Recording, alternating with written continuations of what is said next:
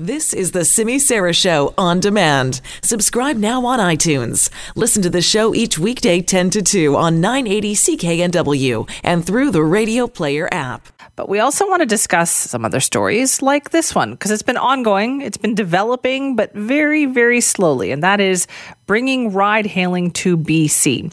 We know that applications from companies such as Uber are being accepted starting September the 3rd. That's not that far away. Whether or not there will be another enough drivers though, well that is another matter. Now Uber has said earlier today that depending on the number of available and capable drivers, specifically those who have that class 4 license as opposed to the standard class 5, well, if we don't have enough of those, they said they may not be able to operate outside of Metro Vancouver. So, Let's find out more about this. Joining us is Uber Canada's General Manager of Cities, Michael Van Hemmen. Michael, thank you very much for being here. Nice to be with you today. So, have you had a response from people who do want to sign up to drive for Uber? Yeah. So, after the over the last four years, we've had uh, a number of people uh, provide us with their phone their phone number or their email address to say that they're interested in becoming a driver. And so, what we did yesterday is we took that list and we emailed tens of thousands of people across Metro Vancouver to say the province has said that a Class 4 license is necessary uh, in order to ride share at this time. And so we've encouraged them because that process can take a, a bunch of time. That if they want Uber to come to uh, Metro Vancouver, um, which we're hoping they do, that they start that process to get that Class 4 license as soon as possible, so that uh, should the Passenger Transportation Board uh, finalize rules that uh, can allow us to operate, that hopefully we would be able to be on the road with, with lots of drivers. Is there any way to determine if some of the applicants already have a class four? Uh, yep. So once drivers uh, provide us with their email address, we ask them for an image of their driver's license. Um, they upload. Some of them have uh, class four or one or two, which would allow them to drive right away. But the vast, vast majority, similar to the vast majority of British Columbians, have a class five license. Um, they have a safe driving history with that class five license, the province has asked that they add on some extra red tape, and uh, so we were, we're telling people that uh, they they need to start that process now uh, in in Metro Vancouver. So, what does that tell you then, Michael, about what the potential rollout for Uber could be like here in BC? So we know that uh, in Metro Vancouver, um, we're going to require uh, lots of drivers. Um, we're going to require thousands of drivers. The vast majority of people who drive with Uber do so occasionally on their own time. You set your own hours uh, and make money when you need the money. So most people do it, say, as part of their commute or in the evening after they've they've they've done uh, kind of their normal job because they've got, got some free time and want to make some additional money. And so if, if that's if that's someone like you or your listeners, uh, they need to start the process to get a class four license now because because people choose when they want to drive. You need to have lots of different drivers to be able to fill all the times to provide a reliable, affordable service for riders in in Vancouver. Right. So what I'm, I guess, what I'm wondering then is, so do you think it'll be a slow rollout? Because how does Uber operate in other cities? Like when you've started operating in another city, do you immediately have lots of drivers? So generally, it takes a little bit of time for us to notify drivers, um, but we're more concerned about uh, about the that timing here in BC, which is why we're telling drivers if you're interested to start sooner rather than rather than later. Don't wait for the passenger transportation application period. Uh, start that process at ICBC now. Okay, so what about other parts of BC then? Like I'm sure in Metro Vancouver you'll be able to get some people, but what does that tell you about Uber's operation elsewhere? Yeah, so we're very concerned about uh, the ability for ride sharing operations uh, like Uber's to be able to operate um, outside of the most densely populated areas of you know Vancouver and, and the suburbs. So we're engaged with the province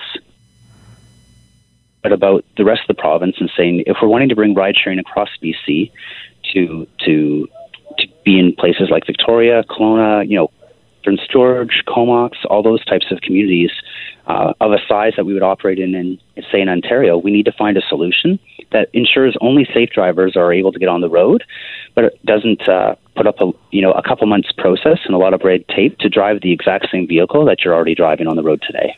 Right. But if that's the rules, then, and let's say in a small community like, you know, a smaller community like Kamloops, you've got a couple of drivers who have those regulations and want to do it. Will they be allowed to do it, or is Uber going to say, no, that's not enough people? So we so we want to we want to be present across BC. I'm a small town boy from the north end of Vancouver Island. I understand that transportation challenges are actually more acute in Yeah. In the rest of BC. Um, but at the same time, we need to be able to provide a reliable service because if you go out in that community in a small town and you go have some beers with some with some friends and you open the Uber app because you need to get home safely and there isn't a ride available. Um, that's not a great s- scenario because uh, you one from a business perspective you won't look at us again but more importantly you've just made a decision to to you know to drink and now you don't have a way to get home Yeah, so we who- need to be able Uber doesn't have a minimum though. You don't have a like a minimum number of drivers that need to be available at any given time in an area.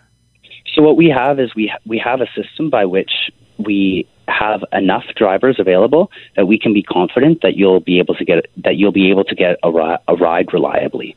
And so we need the two things that we need to be able to launch in a in a in a community are rules that allow us to operate our business model and enough drivers. And so if we aren't able to to uh, uh, get enough drivers who are qualified, uh, then that prevents us from operating in an area. But Michael, with all due respect here, like I've used Uber extensively outside of British Columbia. I, I've used Uber uh, in Kona, Hawaii, or at least I've tried to, but I couldn't because no drivers were available because nobody was on the road. So Uber doesn't have like a minimum. You're not guaranteeing a ride all the time anyway. Uh, that's correct. And so we try to avoid those experiences and to have service areas that allow people to uh, ensure that they're going to get a reliable ride. But if a small town in BC does have like one or two people who want to do this, will Uber say no, we're, that's not enough, we're not going to operate there, or will they say sure, go ahead, we'll take whoever is available? Yeah, so so there's a couple of parts to that. So one, it'll depend upon the pro- the uh, passenger transportation board and their uh, service area restrictions that they put on uh, to transportation network service. Com- sorry, companies like Uber. Right. Um, and then the second will be uh, to ensure that we have enough to, to have enough rides. Because what will happen is that if someone opens the app a number of times and there's no no trip available because that one or two drivers weren't online, they won't look again in that community. And then that that driver who might go on at different hours will be frustrated to find that there aren't any riders looking for them at that time. So in order to keep the cycle going of riders looking on the app and drivers making money by by by uh, driving, we need to ensure that that people when they open the app that there are drivers uh, readily available. Uh, readily available to provide that service. What are the next steps then here for Uber? Yeah, so the next steps for us are really threefold. So the first is to encourage drivers to start the class four process um, because the province has laid that out as a requirement. Two, continue to engage the province um, on on models that other provinces across uh, Canada have done so uh, have done to ensure safe drivers without without as much uh, red tape while ensuring safety. And then three, um, engage with the Passenger Transportation Board on its process to finalize rules for ride sharing, which should be done, I'm being told, in, in mid August, which would set the stage for applications in September. Okay, I have a feeling we're going to be talking to you more then. Thanks, Michael. I, I hope we do, and I hope it's good news. Yeah, me too. Thank you for that. No worries. Have a great day. You too. That's Michael Van Hemmen. He's the head of Western Canada for Uber.